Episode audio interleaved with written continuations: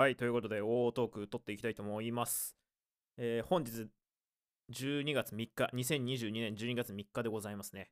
2日前には、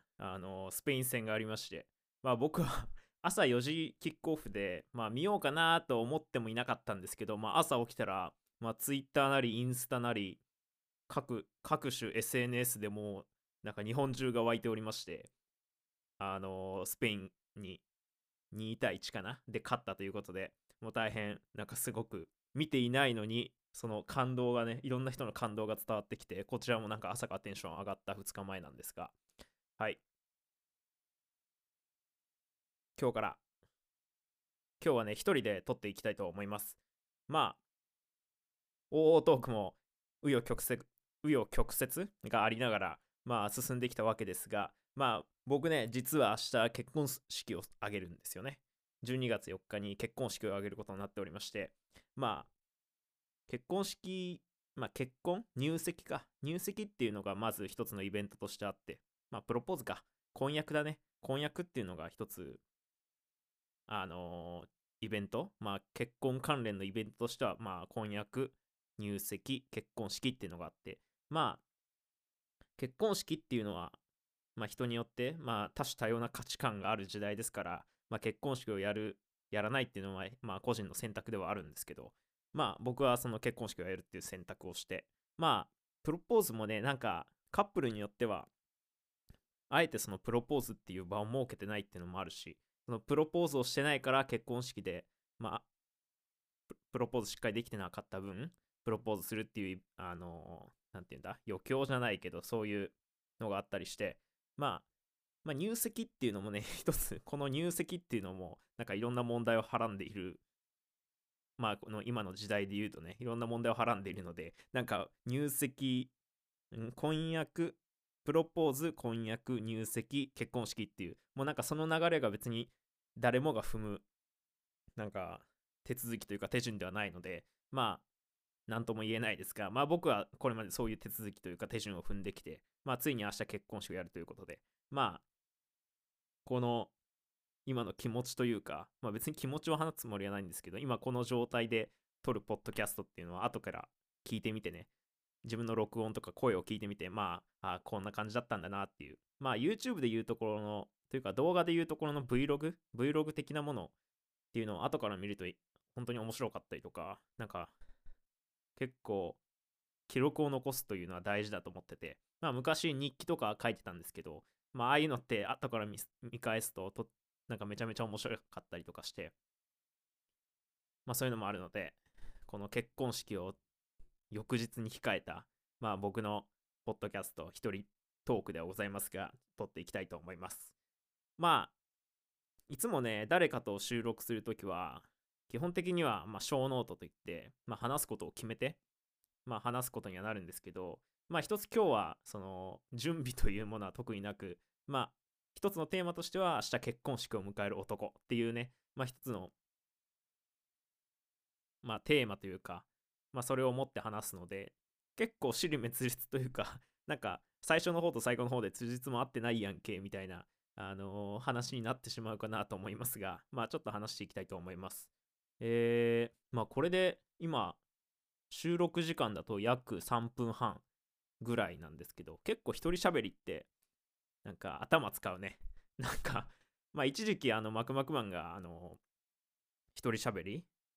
結構やってたと思うんですけど、まあよくよく考えるとあれって結構準備してたんだなっていうね。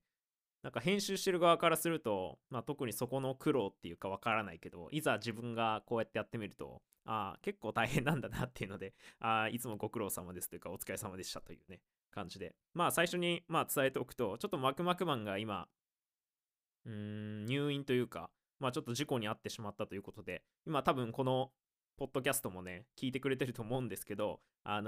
一つ、まあ、彼への何と言うんだろう、お見舞いというか、やっぱ今その入院っていうのもね、入院している人に対するお見舞いっていうのもなかなかその時勢的にできないものがあるらしく、まあこのご時世ね、だから直接顔を見てなんかメロンとか持ってくみたいな、なんかよくあるドラマのフルーツ盛り合わせみたいなの持ってくっていうのもできないので、まあじゃあどうするってなった時に、なんだろうな、こういうなんか共通の話題じゃないけど、共通のこのコンテンツ、OOトークっていうコンテンツを使って、なんかそういうお見舞いの気持ちをなんか伝えれたらいいなと思って、初めにその話を持ってきて、まあ明日結婚式なんですけど、まあ彼にも来てほしいと思って招待状も出し、招待状を出席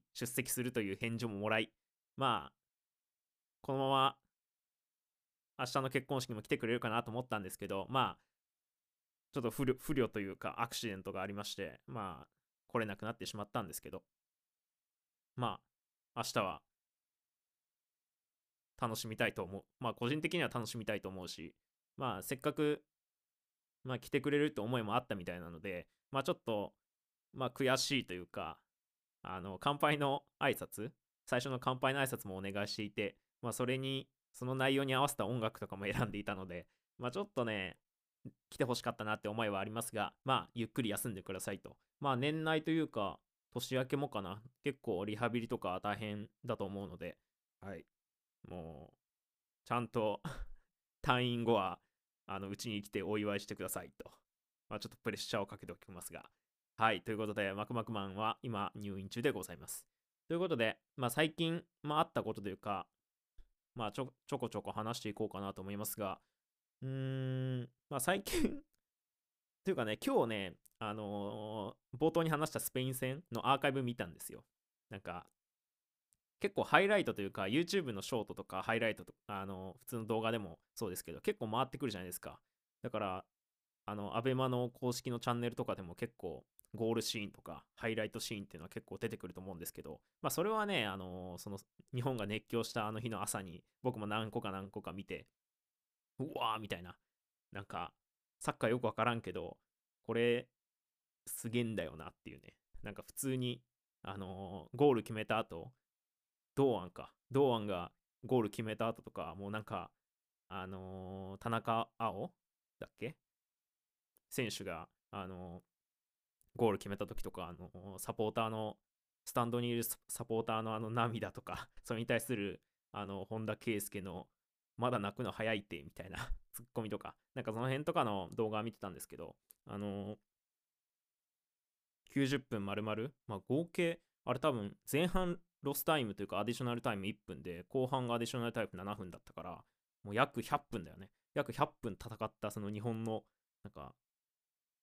サッカースペイン戦を見たいなと思って、まあ今便利だね。今昔だったらもう録画したものを見るとかしかできないけど、そのアーカイブの配信っていうのがアベマがその権利を持ってるから、その配信っていうのがあってそれを見たんですけど、なんかやっぱり結果分かってても面白いね。なんか僕結構ドラマ、映画、小説ってネタバレ禁止派なんですよ。なんかネタバレ回避派。例えばなんかめちゃめちゃ見たい映画があったとして、それを公開初日に見に行けないってなったら、もう SNS は閉じるし、あとなんだろうな、まあドラマとかでも本当に見たいものだったら、もうリアルタイム、テレビの前に座って見たりするし、っていうので、できるだけそのネタバレは回避して生きていく人間なんですけど、まあ盛大なネタバレというか、まあ自分が朝4時に起きずに見なかったのが悪いんですけど、まあ日本が勝ったっていう最高のネタバレを受けた後に見る90分間、100分間の試合は、なんか結果分かっててもハラハラするし、なんか結果分かってても、なんか、あ、こういう流れで、この一瞬の隙をついてみたいなのがあるから、なんか、ネタバレというか、その結果が分かってても面白いのがやっぱスポーツというか、なんだな、スポーツは生き物ってなんか聞いたことありますけど、まあそういうものなんだろうなと思うし、まあ僕個人的にはその陸上をやっていたんですけど、例えば長距離とかマラソンとかって、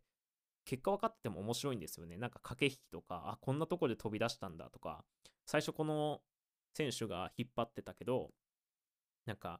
その後ろで優勝したランナーがずっと虎視眈々と、影を潜めてというか力を使わずに走ってたんだなとか、その戦略とかもわかるから、すごい面白いなっていうね。スポーツっていうのは別に結果があって面白いなと思うけど、さらにその日本がジャイアントキリングするっていうそのハラハラ感、最後何分、もう後半10分とか5分かなでゴール決めて2点目決めて、そこからずっと守り続けるあのハラハラ感とか、最後のロスタイム7分みたいなね、アディショナルタイム7分みたいなのも結構ハラハラして、すごくなんて言うんだろう、結果が分かってても面白いのがスポーツだなと思いましたね。で実際になんて言うんだろうな、その正直その先々週ぐらいかな、2週間前ぐらいにワールドカップなんか見たくねえよって思ったことがあって、なんかそれなんでかっていうと、今サイレントっていうフジテレビ系列の関西テレビかなのドラマがあると思うんですよ。川口春奈と、目黒蓮か、2人のそのサイレントっていうドラマがあって、まあ見てない人もいるかもしれませんが、僕の SNS 界隈は個人アカウントも含めてね、 SNS 界隈はもうサイレントが結構なサイレントを見たっていうコメントがコンテンツになるような感じで、結構サイレント見たっていう人多いんですけど、なんか僕もね1話からなんかね CM かなんかで見た時に映像めちゃめちゃ綺麗だなと思って、なんかめちゃめちゃ映像綺麗やんと思って、なんだこれっていうので見たいと思ったんですよね。なんかその出演者が誰かっていうよりかは、その映像の CM で見た映像の綺麗さがすごくて、でそれがなんて言うんだろう、そのドラマを見る、サイレントを見るきっかけになったんですけど、僕って結構そういうの多いんですよね。なんかドラマの内容が面白いとか、まあドラマの内容が面白いっていうのを見るのもあるけど、そのドラマにハマっていく過程の一番最初のきっかけって、なんかそのドラマ自身に関することじゃなくて、例えば僕の大好きなプロポーズ大作戦で言うと、プロポーズ大作戦の1話って、甲子園を目指す高校球児の話なんですよね、ざっくり言うと。でその高校 CM で、その当時小学校6年生でしたけど、その当時ね CM で見たんですよ。その月9だから月曜日だと思いますよ。月曜日って僕の小学校だと月と金は早く帰れたんですよね。なんか火水木はなんかクラブ活動とか委員会とかねあったんで、火水木は早く帰れなかった気がするけど、月金はなんか何もなかったんで、その学校の課外活動的なやつがね、だからその月曜日に早く帰って水戸黄門見ながら、まあそれごちゃんだけど、水戸黄門見ながら、でその後なんでかよくわからんけど月9の CM を見たんですよ。そしたらなんか野球のドラマ始まるやんみたいな、なんか昔反町隆史のなんかなんだっけなあったんですよ、プロ野球選手が死んじゃって生き返ってみたいな、なんかそんなようなあったと思いますけど、なんか僕当時小学校6年生の時は野球やってたので、やっぱ野球のドラマってなるとテンション上がるんですよ。だから野球のドラマが月9で始まるぞっていうね、なんかもう1900何年だ60年とか70年の王監督流し ON みたいな、あの時代の巨人のドラマやるならまだしも2008年で野球のドラマやるかよっていうね、そんな野球めちゃめちゃなんていうんだ、メジャーだけど国民的スポーツではあるけど、全員がそんな熱狂するような、なんだっけ、卵焼き大砲なんちゃら巨人な、ちょっとよくわからんけど、まあそういうのもあって、まあでも野球のドラマが始まるってなって、もしこれは見るぞと思ってプロポーズ大作戦を見始めたんですけど、結局野球のシーンになって1個しかなくて第1話しかなくて、しかも第1話の20分ぐらいかな、なんかそれぐらいしかなくて、まあでも結果見たところ、もうなんだこの面白いのはっていう2話以降が気になってしまって、結局全部完走して今も何週も何週もループしてるんですけど、まあそれと同じでサイレントもすごくなんて言うんだ、綺麗っていうか、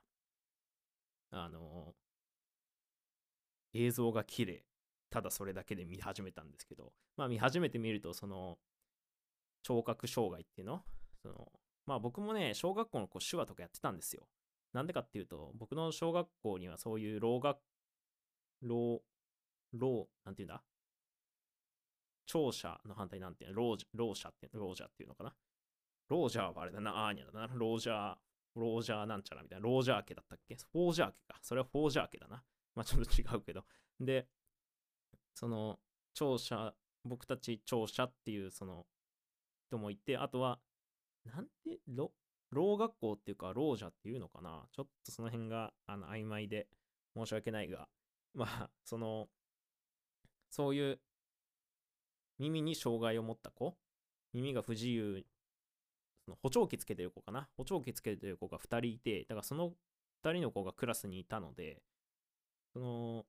なんかそういう手話を勉強するっていう授業があったんですよ。だから自分の名前とか、なんかありがとうとかね、あと大丈夫とか、そのドラマでも出てきますけど、あの辺のやつをね、結構見てまして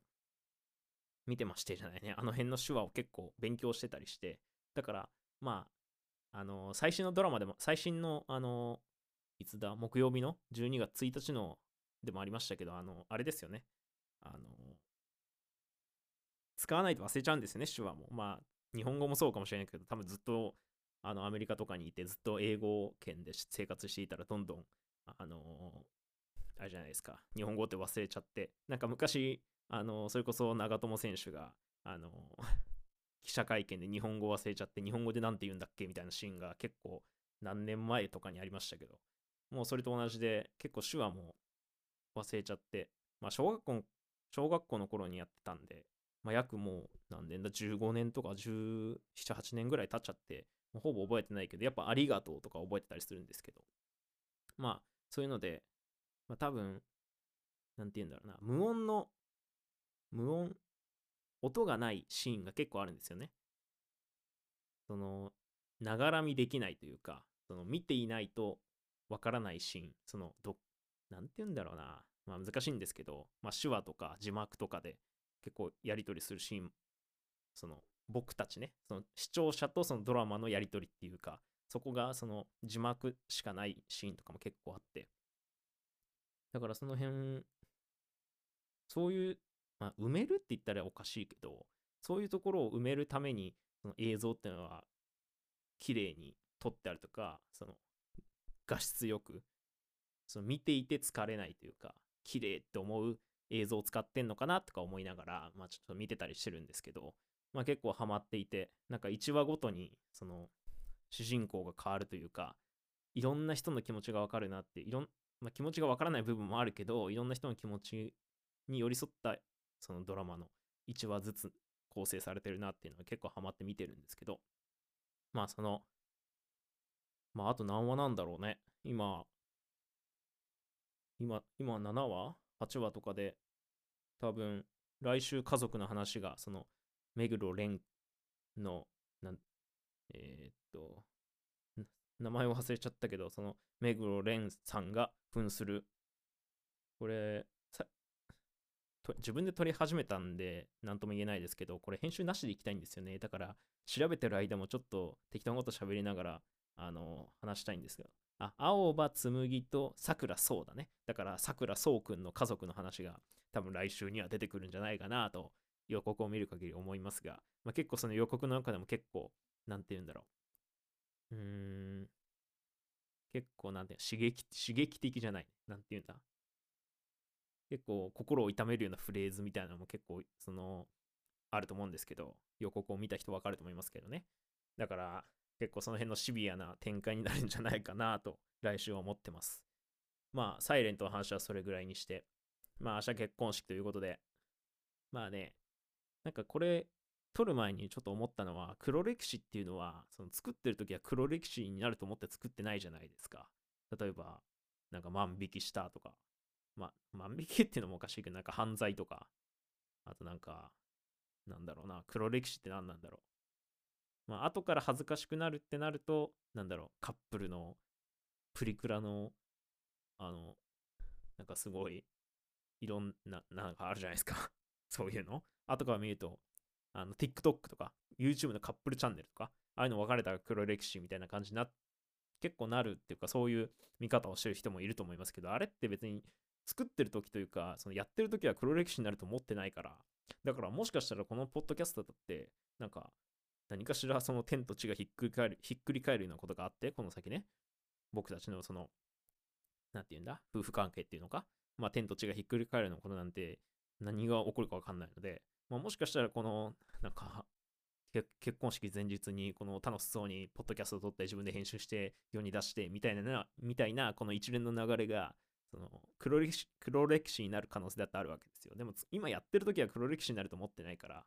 だから、まあこういうのがやれるわけで、黒歴史になるなーって思いながら、黒歴史になっちゃったらどうしよう、恥ずかしいなー、消さないといけないなーっていう、その本当にその黒歴史になるようなそのタイミングの時にこんなポッドキャストが残ってることを覚えてないかもしれないから、ずっと僕のこの黒歴史は残っていくんだろうなー、消せるかなー、大丈夫かな、未来の自分みたいな、なんかそういうのを気にしながら、その毎日一歩一歩をその歩いていけないわけですよ。だからこうやって残してるわけですけど、まあ何が言いたいかっていうと、まあね、後から何でも後から笑い話にできるような笑い話になると思うんですよね。なんかまあ僕も人生いろいろありましたけど、今となれば当時はめちゃくちゃ落ち込んだりとか、めちゃくちゃ悲しかったりとか、めちゃくちゃ怒ったりとかしましたけど、今となればああいうこともあったなっていうのでね、まあ黒歴史すら笑えるというかのもあると思うんで、もしこのポッドキャストが黒歴史になってしまったとしても、その先のさらに20年後30年後とかにはまで残しておけば、まあこの黒歴史だって笑えるかなと思うのでまあ黒歴史確定コースを歩んでいきたくはないですけど、まあこういうのも取っていきたいなと思いますよ。まあ本当はね、この結婚式っていうのが決まった、まあ例えば入籍の前日とかね、入籍の前日なんて本当に独身最後の日じゃないですか。まあ黒歴史で言うと独身にまた戻る可能性もあるかもしれませんけど、まあ独身最後の日じゃないですか、入籍の前日っていうのは。なんかそういうのも一人で撮ろうかなと思ったりもしたけど、結局 やらなかった。なんでかっていうとな、結婚式の準備もあるし、なんか入籍前日ってそわそわするし、なんかまあ平日だったしとか、まあいろんな理由があって、その撮りはしなかったけど、まあ今回は撮りましたと。ね、これを後から聞いて、まあ正直ね、ポッドキャストってなんか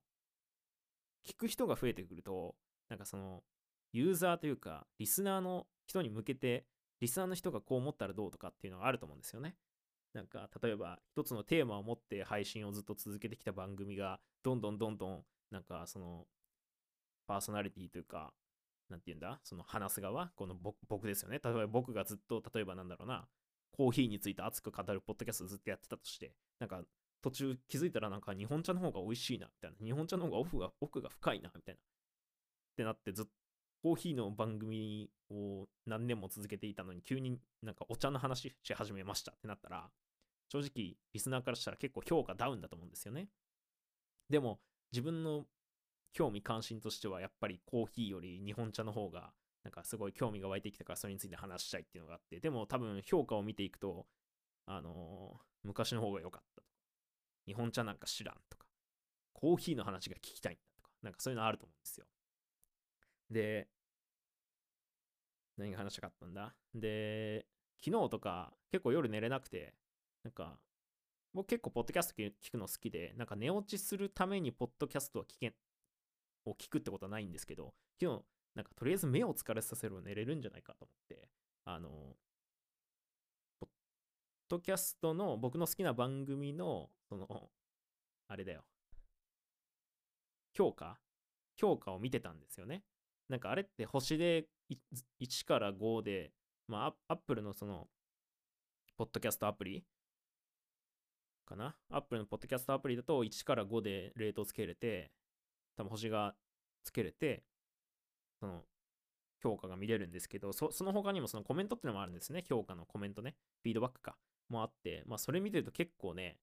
僕の好きなポッドキャストに対するネガティブなその意見ってのもあるわけですよ。なんか昔の方が良かったとか、なんかそういうのもあったりとか。で、僕も最近ちょっと思ったりするところもあるので、なんか書きはしないが、まあちょっと、なんか、うんって思うようなこともある。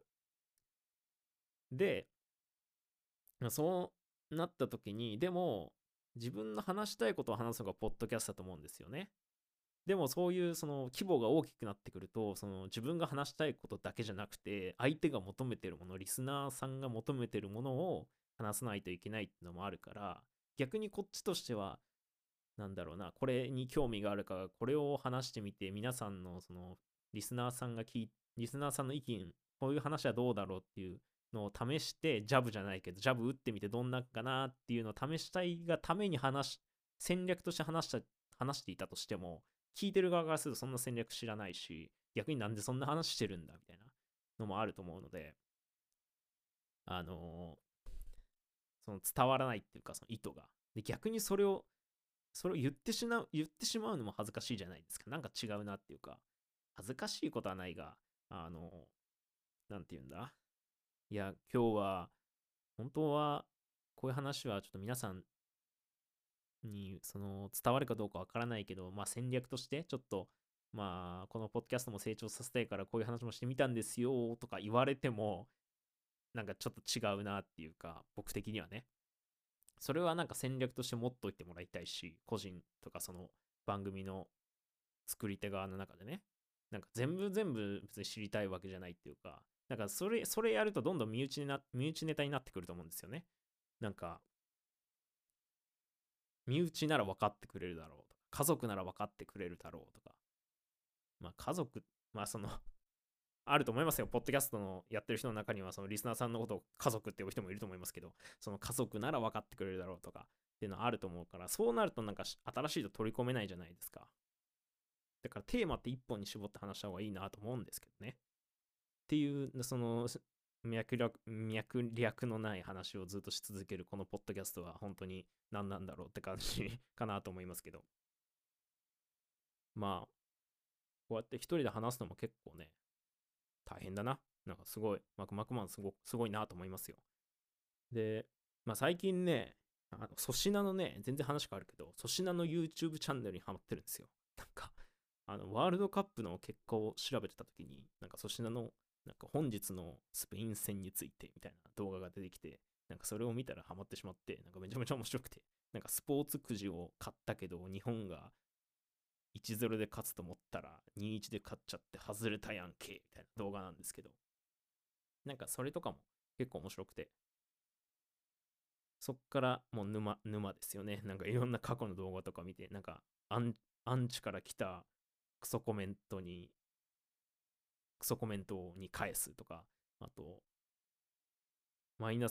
障害収支マイナス2億円くんっていうキャラがあって、なんかそ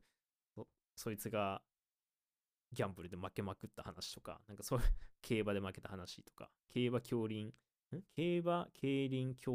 ャンブルやとか、なんかまあそろそろだろうって思いながら見てるんですけど、まあそういう結構息抜き的な、今まで結構なんかね、息抜きというかそういう YouTube 見てこなかったんです。お笑い系とか恋愛系とか、なんかエンタメ系っていうのを全く見てこなくて、ガジェット系ばっかり見てきたんですけど、なんかやっぱそういうみんなが面白いと思う、まあ、粗品とかもね、多分100万人ぐらいいるんですよ、登録者が。だからみんなが面白いって思ってるものは面白いんだよな、とか思いながら。でも、今、なんかコムドットがね、年内400万人を狙ってるらしいんですけど、ちょっとそこに関してはなんか、あんまり興味をそそられないというか、まあ、600万人、700万人って言った時に僕がその一人になってあげようって、そんな上からじゃないけど、600人、700万人ってなったらもしかしたら見るのかなと思ったりね、しながら、まあ、粗品さんの YouTube チャンネルとかを見てるんですけど、まああとなんかな、最近の興味というか、まああとはね、ブラックフライデーで買ったもので言うと、マットレスを買いましたね。エママットレスっていう、なんかブラックフライデーで 55% オフだったんで、まあ今までその畳の部屋、和室で布団で寝てたんですけど、ちょっと布団も薄いし、そろそろマットレス買うかって話になって、クイーンサイズのマットレスを買って、今ベッドフレームは今注文中でまだ届いてないんですけど、マットレス、エママットレスだけさっき届いてね、まあ昨日初めて寝てみたんですけど、結構やっぱいいね、いいマットレス。定価いくらだ？なんかマットレスとマット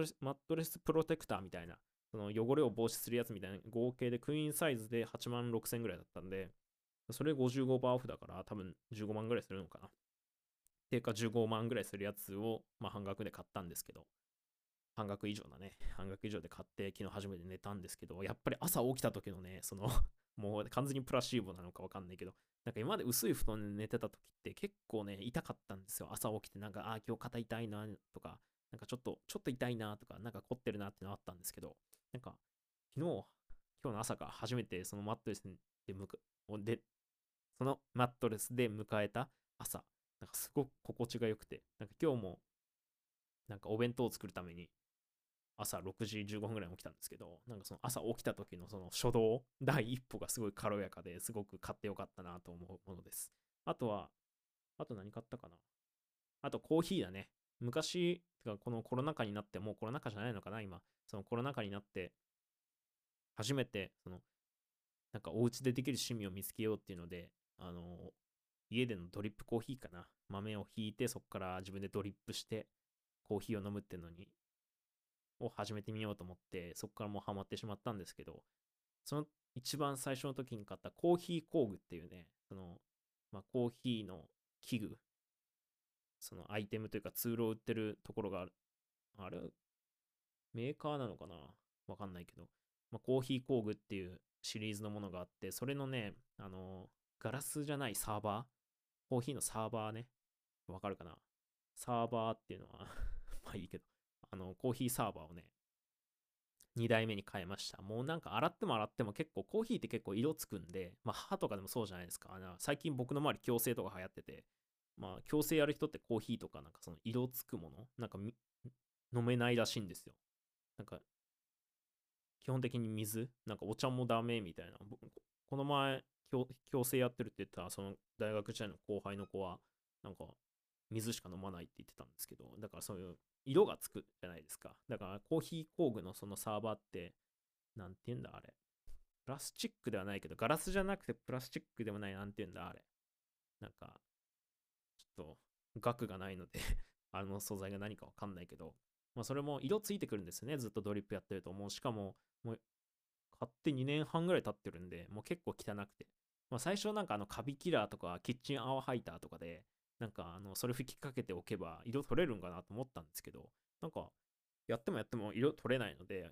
でも新しいの買うかと思い、買いましたよ。400ml 入るコーヒー工具のサーバーで、今ちょうど手元にあるんですけど、なんか今日のね、このポッドキャスト終わったら結構今も口も乾いて結構疲れちゃったんですけど、このコーヒー工具のサーバーを使ってね、この後カフェタイムでも過ごそうかなと思ってます。で、あとブラックフライデーで買ったのはもう他にはないけど、あとはベッドフレームが届くぐらいかな。あと掃除機が壊れちゃったんで掃除機を買って、本当はルンバが欲しかったんですけど、今僕が住んでる家って結構段差があって、なんかスロープを用意してまでルンバを導入するのかっていうね。それもちょっとめんどくさいなと思ったので、今回は普通のコードレスの掃除機を買って、あとね、乾燥機だ。そう、最初、この新居というか、そのアパートに移る、マンションに移るときに、家具で何もなかったので買ったんですけど、洗濯機をね、そのドラム式の洗濯乾燥機にするか、縦型の洗濯機、乾燥機の機能ついてないやつね、にするか迷って、結論から言うと後者というか、縦型の洗濯機にしたんですよね。理由としては結構めちゃめちゃ僕結構調べたんですけど、ドラム式の洗濯機って結構手入れが大変らしく、なんか結構、毎回その糸詰まりというか直さないとすぐ壊れちゃったりするとか、その辺の手間がめんどくさいっていう意見とか、あと縦型の方がその汚れとか落ちるし、洗浄力の面ではね、だからそっちの方が絶対いいよみたいな、そっち側の縦型勢に、僕、縦型勢のコメントに押されてしまいまして、縦型を買ったんですけど、いざね、やってみるとね、やっぱね、洗濯のね、干すのってめんどくさいんですね。あと取り込むの。家事分担でやってるので、僕が全部やることではないし、僕がやらない日というか、分担でやってるので、奥さんにやってもらってる時もあるんですけど、なんか自分がやる時のね、めんどくささ、めんどくさいんですよ。取り込むのが。干すのはいいんですけど、取り込むのがめんどくさい。取り込んだもの畳むのがめんどくさい。なんか、だから、これなんとかならんかなと思って相談して、乾燥機買おうってなって、今パナソニックの縦型の洗濯機使ってるんですけど、そのパナソニックの、乾燥機を買いました。それがね、12月6日に届くので、ちょっとそれが楽しみで、今の一番の楽しみかな。なので、その乾燥機を使って、それ最初から、でもね、ケーズ電機っていうそのローカルなのかわかんない。全国にあるか。ちびまる子ちゃんが多分キャラクターだから全国にあると思うけど、その、ケーズ電機っていう家電量販店で最初は縦型の洗濯機を買ったんですけど、それが10万だったな。で、最近買ったそのパナソニックの6キロの乾燥機が6万ぐらいだったんで、普通に単純計算16万ぐらいなんですよ。だから、多分ね、安いんですよ。わからんけど。ドラム式洗濯機っておしゃれじゃないですか。でどうせ買うならおしゃれなやつがいいじゃないですか。だから多分おしゃれなやつとかね、なんかキューブルみたいな、なんか真っ黒くて、なんかすごいスタイリッシュでおしゃれなドラム式洗濯機があるんですけど、それとかもね、乾燥が多分5キロとかなんですよ。それも23万ぐらいするんかな。だから、多分分からんけど、縦型洗濯機の洗浄力を取って、さらに乾燥機を追加するっていうのがいいんじゃないかっていうね。後付けですけど。で、結構 YouTube とか見てみると、そういうの多いんですよね、選択肢として。最初ドラム式洗濯機買ったけど、縦型洗濯機に戻して、かつ乾燥機買いましたみたいな、その、なんか主婦、なんかインフルエンサー主婦、主婦インフルエンサー、インフルエンサー主婦みたいな人がいて、結構そういう人結構いたんで、この選択肢は間違ってなかったんじゃないかなと思いながら、今、パナソニックの乾燥機を待ってるところであります。で、今が、収録時間36分ぐらいだね。これ、どうなんでしょうね。これ、最後まで聞いてほしいってのもあるけど、どれぐらい自分が話せるかっていうね、っていうチャレンジもあったりして、結構疲れてきたんで、それやめようかなと思いますけど、なんか話していて思ったのは、これなんか自分のペースで話せるじゃないですか。さっきもその結婚式場の、明日結婚式を挙げる、その式場のプランナーさんね、僕たちの担当してくれてるプランナーさんから前日の最終確認の電話があったんですけど、電話って結構、なんか、難しいじゃないですか。結構テレワークの時代になって、僕も在宅勤務とか結構やってますけど、在宅勤務とかって、その表情が見えない状態で話すわけなんで、電話もそうですけどね、なんか、表情が直接相対して話してると、相手の表情、今話したそうだなとか、結構間合いを取れるっていうか、間がいい感じになるんですけど、その電話とかで、間を取りづらいじゃないですか、声かぶっちゃったりとかして。だから、あと、なんかタイムラグ。なんか僕のね、家のネットネーム、そのマンションについてるやつなんで、ちょっと遅いんですよね。だから結構会社の会議とか在宅の会議とかでも結構僕、なんかラグがあるっていうか、僕の声多分遅れて聞こえてんだろうな。相手の声も結構、何週か遅れて僕のところにやってきてんだろうなって感じなんで、ちょっと改善しないといけないなと思うけど、そんなことはどうでもいい。人と話してると間合いができるじゃないですか。で、その間合いがいい感じの、なんていうんだ、編集点になって、ちょっと間合い長いなと思ったらちょっとだけ詰めてあげるといい感じのテンポになるんですけど、この一人で話してるときって全部自分で一人で話さないといけないから、なんか口を動かしてる僕と、次話すことなんだろうって考えてる僕、二人の僕がいるんですよ。遊戯王で言うと。多分喋ってる僕がすごい、なんていうんだ、行くぜみたいな目が怖いかっこいい方のでもな、このかっこいい最初の入籍とかプロポーズとかって話になるけど、今時もかっこいいとかかわいいとかもう価値観が多様すぎてもうようわからんすよね。なんか昔とかってなんかキムタクが抱かれたい男15年連続1位とかなんかそういう好きな男ランキングとか第1位とかあって、もうトップみたいなのありましたけど、今ってなんかもう、なんて言うんだろう。トップがたくさんいるっていうか、なんか、サッカーよくわからんけど、サッカーでいうところのフォワードがワントップじゃなくて、今の時代ってなんかフォワード2人とか3人とかいて、昔からいると思うけど、なんかトップが、なんて言うんだ、何人もいますみたいな。全員同率ですみたいな。なんかそういう時代になっちゃってるじゃないですか。なんか、だから、飛び抜けてこうだみたいな、その価値観がないか、価値観は多様っていうのがもうベースにあるから、なんか難しいよね。なんかも